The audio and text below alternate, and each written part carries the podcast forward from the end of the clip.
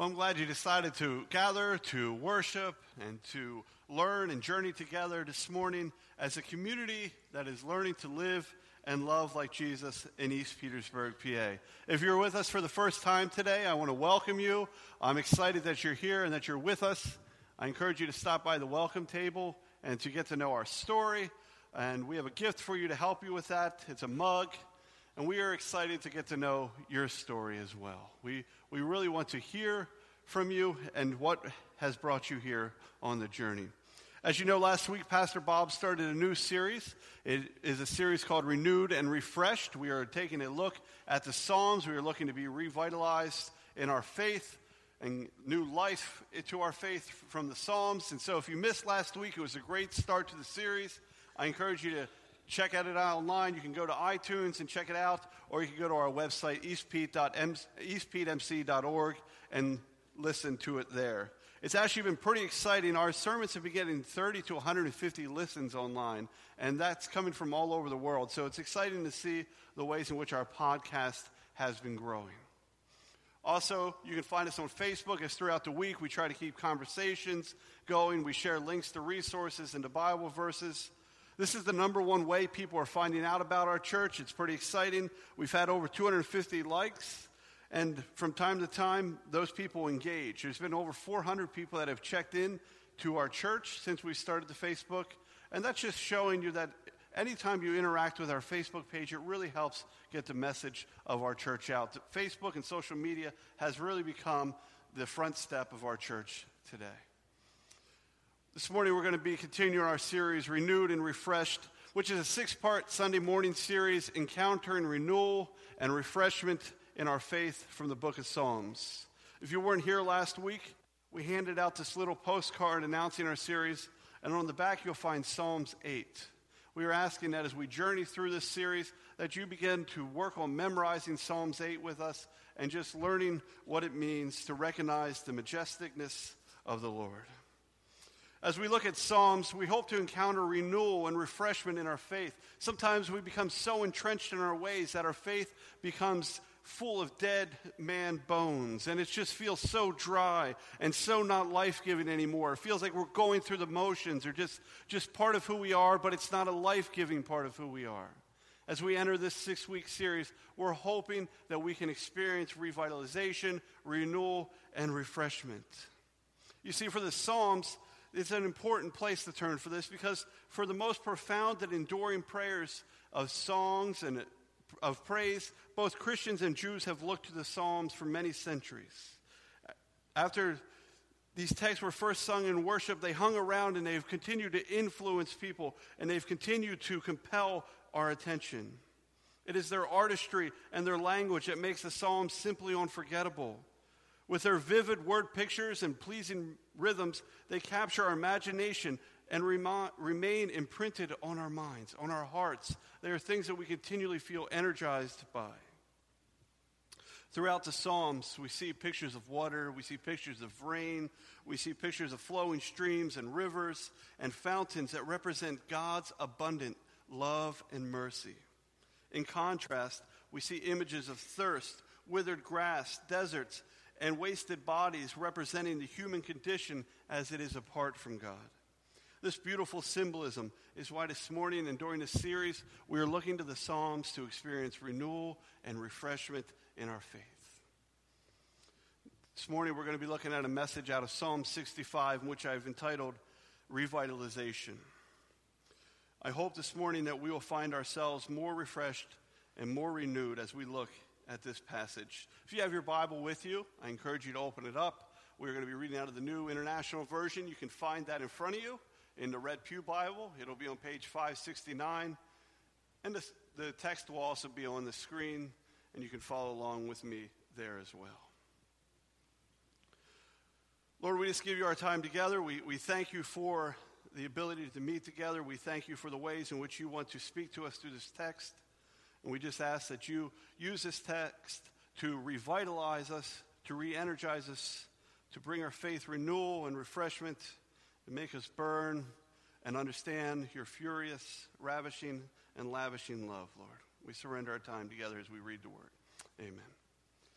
Psalm 65 Praise awaits you, O God, in Zion. To you our vows will be fulfilled. You who answer prayer, to you all people will come. When we were overwhelmed by your sins, you forgave our transgressions. Blessed are those you choose and bring near to live in your courts. We are filled with the good things of your house, of your holy temple. Your ans- you answer us with awesome and righteous deeds, God our Savior, the hope of all the ends of the earth and of the furthest seas, who formed the mountains by your power, having armed yourself with power and strength, who stilled the roaring of the seas, the roaring of their waves, and the turmoil of the nations. The whole earth is filled with awe at your wonders. Where morning dawns, where evening fades, you call forth songs of joy. You care for the land and water it. You enrich it abundantly. The streams of God are filled with water to provide the people with grain, for so you have ordained it. You drench its furrows and level its ridges. You soften it with showers and bless its crops.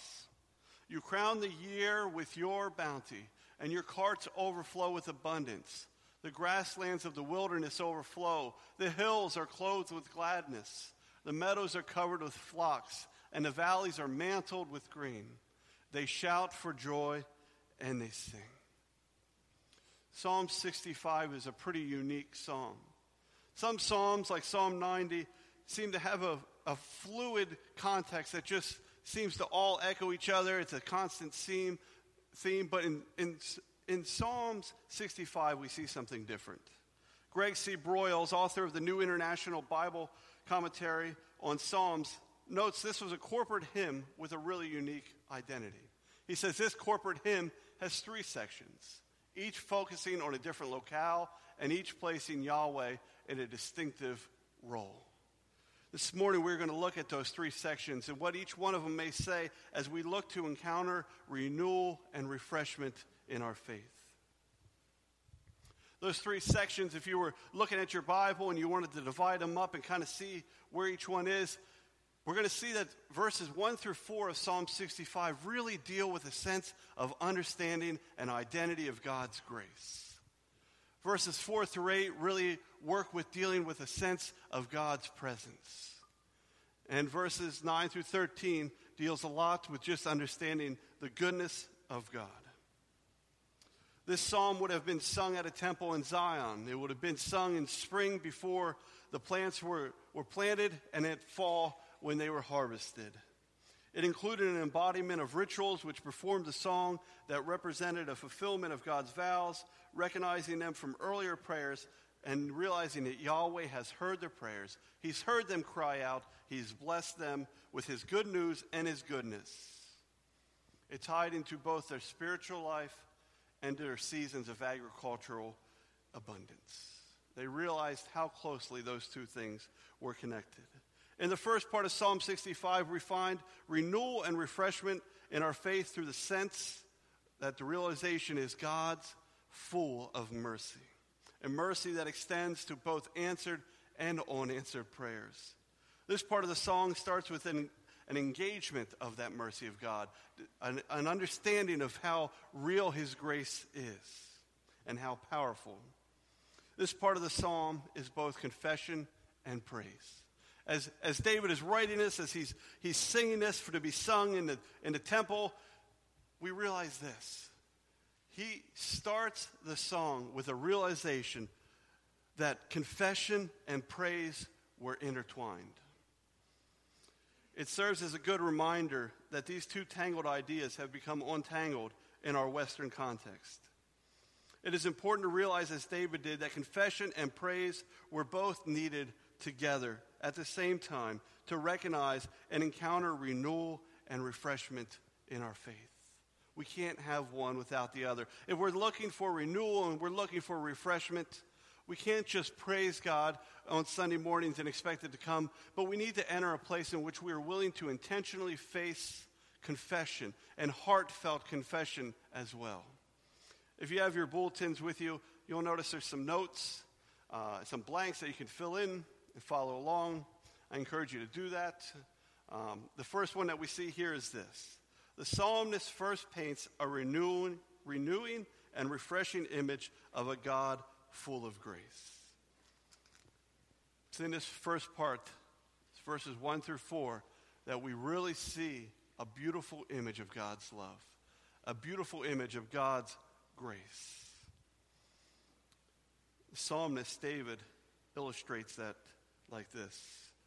As we sense the love of God, it's painted visually as a rich king who invites all to live in his courts, to taste all the goodness and the good news of the kingdom.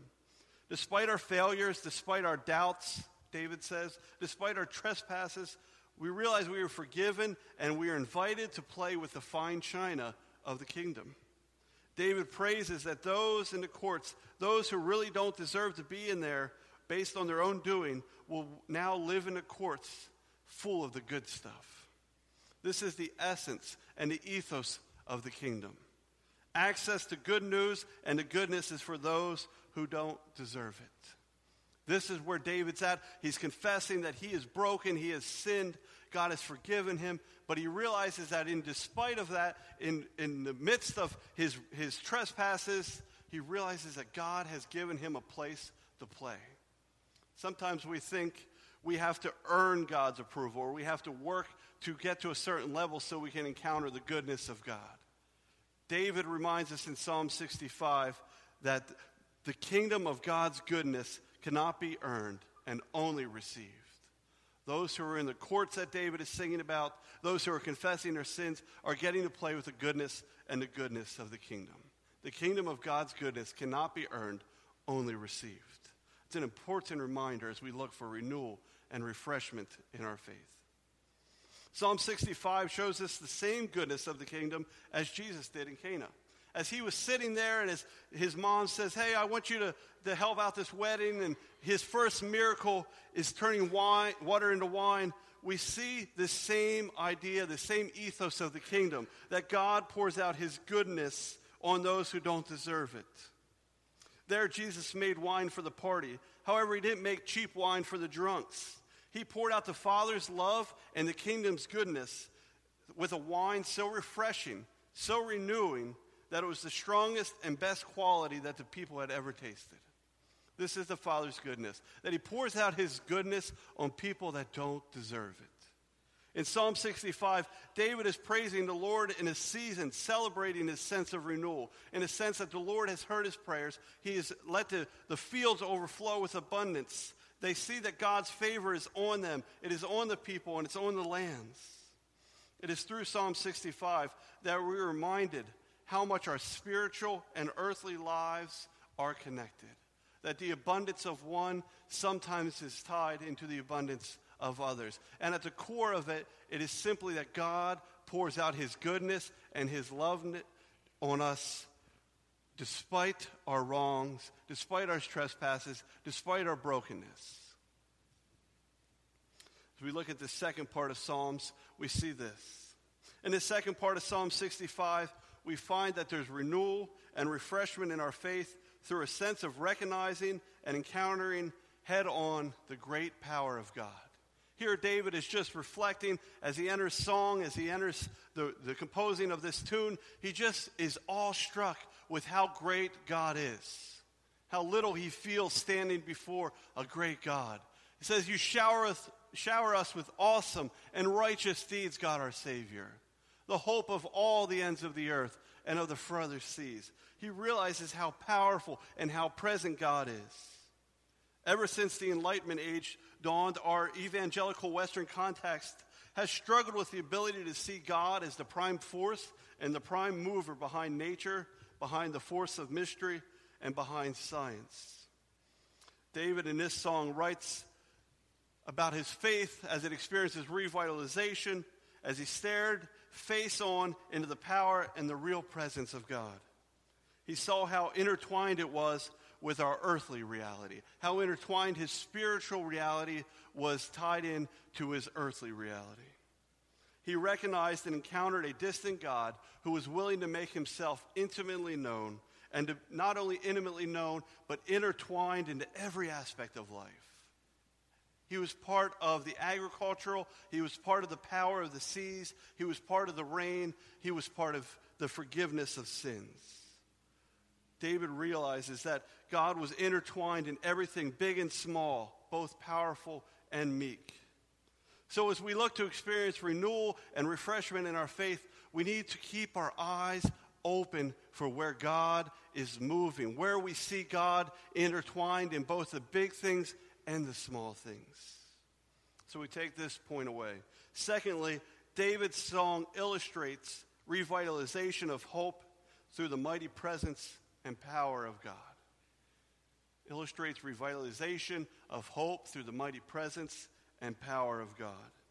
David's song, when it was sung in the temple, served to celebrate those who were singing it and those who were listening to it of the intertwined presence and power of God in nature, in their agriculture, and in their spiritual lives.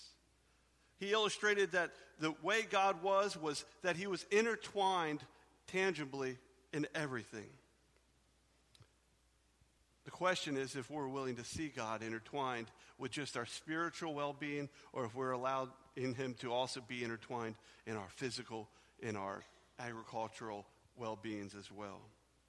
The fine renewal, we must be able to recognize and encounter God's role as it's intertwined in both the small and the large aspects of both our spiritual lives and our earthly lives.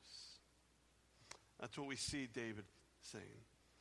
He moves on into the third part, which is uh, Psalm 65, 9 through 13. And he's all of a sudden just talking about this huge blessing. He's, he's looking over the valley. He's kind of removed himself from everything. And he's just got a bird's eye view of what's going on. Here, David shows a sense of surrender. Through this song, a realization that nothing we have do we have control of. Nothing we have achieved have we actually achieved on our own everything, including the abundance of nature, the abundance of their, their fields, of their, of their wagons overflowing with food and grain. All of this is God's. David realizes this, and to experience renewal and to remind people of refreshment, he offers this song which reminds them to surrender, to realize that nothing we have is based on our own merit. I kind of picture David as he writes this song just sitting on a mountainside and looking down and just getting a picture of God at work. He's just, he's removed himself from the equation. He's, he's become self aware and surrendered. And he's just looking from this mountainside and he's seeing God at work in the valley. He sees God pouring out his goodness and his good news through an abundance of agriculture, through green hills, through the meeting of every need they have and more. In the same way that David sits there as I picture him, I wonder when the last time we've forced ourselves to unplug has been. When is the last time that you sat at the ocean and just stared at it, realizing how small we feel and allowed ourselves to face our thoughts that happen in those moments and just stared at the ocean and realized that it's God who moves every wave? It's God who moves every fish in that sea. When is the last time we've allowed ourselves to just surrender the busyness, to unplug our technology, to unplug from our lives, and to willingly face our thoughts and recognize and intentionally encounter that it's God that visits the earth and keeps it ticking? David's song reminds us that renewal and refreshment is found by unplugging and seeing things through the eyes of surrender. David is just sitting there and he's singing about the beauty and the abundance that God pours out on the land and on the spiritual lives of the people. A God who is intertwined in everything. So, lastly, we say that Psalm 65 creates a reawakening realization of just how much goodness and good news God willingly lavishes on us. Sit in that for a moment. Psalm 65 creates a reawakening realization of just how much goodness and good news God willingly lavishes on us. This is what Psalm 65 is all about. It's song of worship, a song of praise, a song of rejoicing, realizing that the ravishing and lavish love of God poured out on his people and on the earth and on the agriculture will revitalize us both in our earthly and spiritual life. Derek Kidner, author of the Tyndale Old Testament commentary on the Psalms, shows us this core reality of this last and third section of the song. Some biblical translations, I believe the King James especially, says that God visits or thou visits the land. Here we see this. The word thou visitest expresses a characteristically biblical thought that God, who is always present and active, has nevertheless his decisive times of drawing near to bless or judge. We see through this last part of the Psalms that David realizes that God is not only intertwined, but he has blessed us with his presence. He has been so tangibly near, he has been able to be almost seen in the land. Derek's comments also remind us of something else. The reality is that often we are more comfortable with a God who we see as present only in times of judgment than we see as a God who loves without merit. We view God as a big brother watching to punish us for our mistakes rather than as David's image of God who comes to bless us and to bless, it, bless the earth, or comes to visit us and visit the earth. To be realistic, we need to view God much more through the eyes of David than a God who just comes to judge. Sometimes we view God as a cop who's just waiting around the corner, waiting to give us a speeding ticket every time we step on the gas a little too much of our own merit.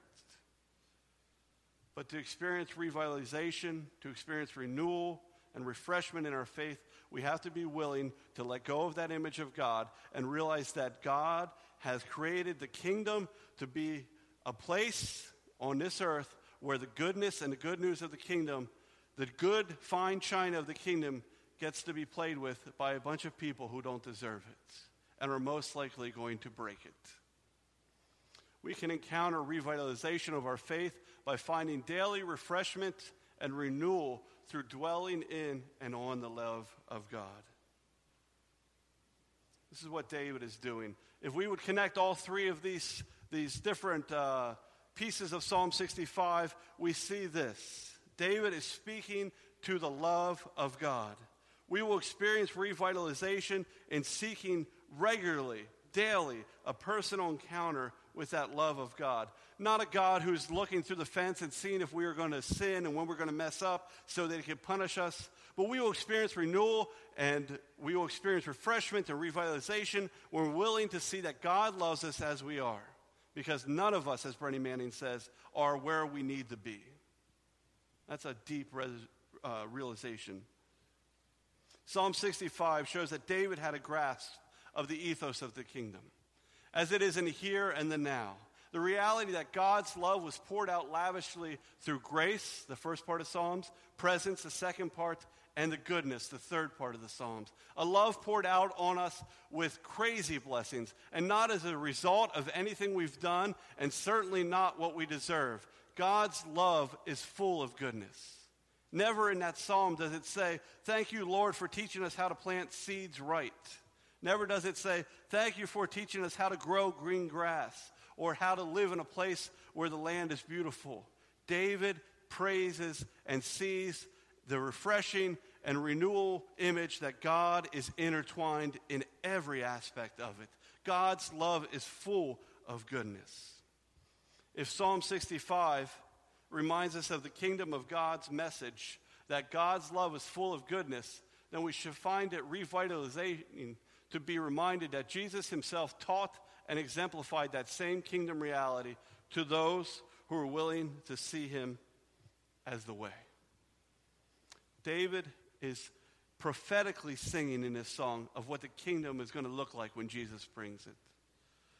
Dr. Karl Barth, one of the most renowned and complex theologians of the 20th century, he wrote volume after volume and commentary after commentary on the meaning of life and faith well, one time in Chicago, a reporter once asked him if he could summarize what he had said in all those volumes.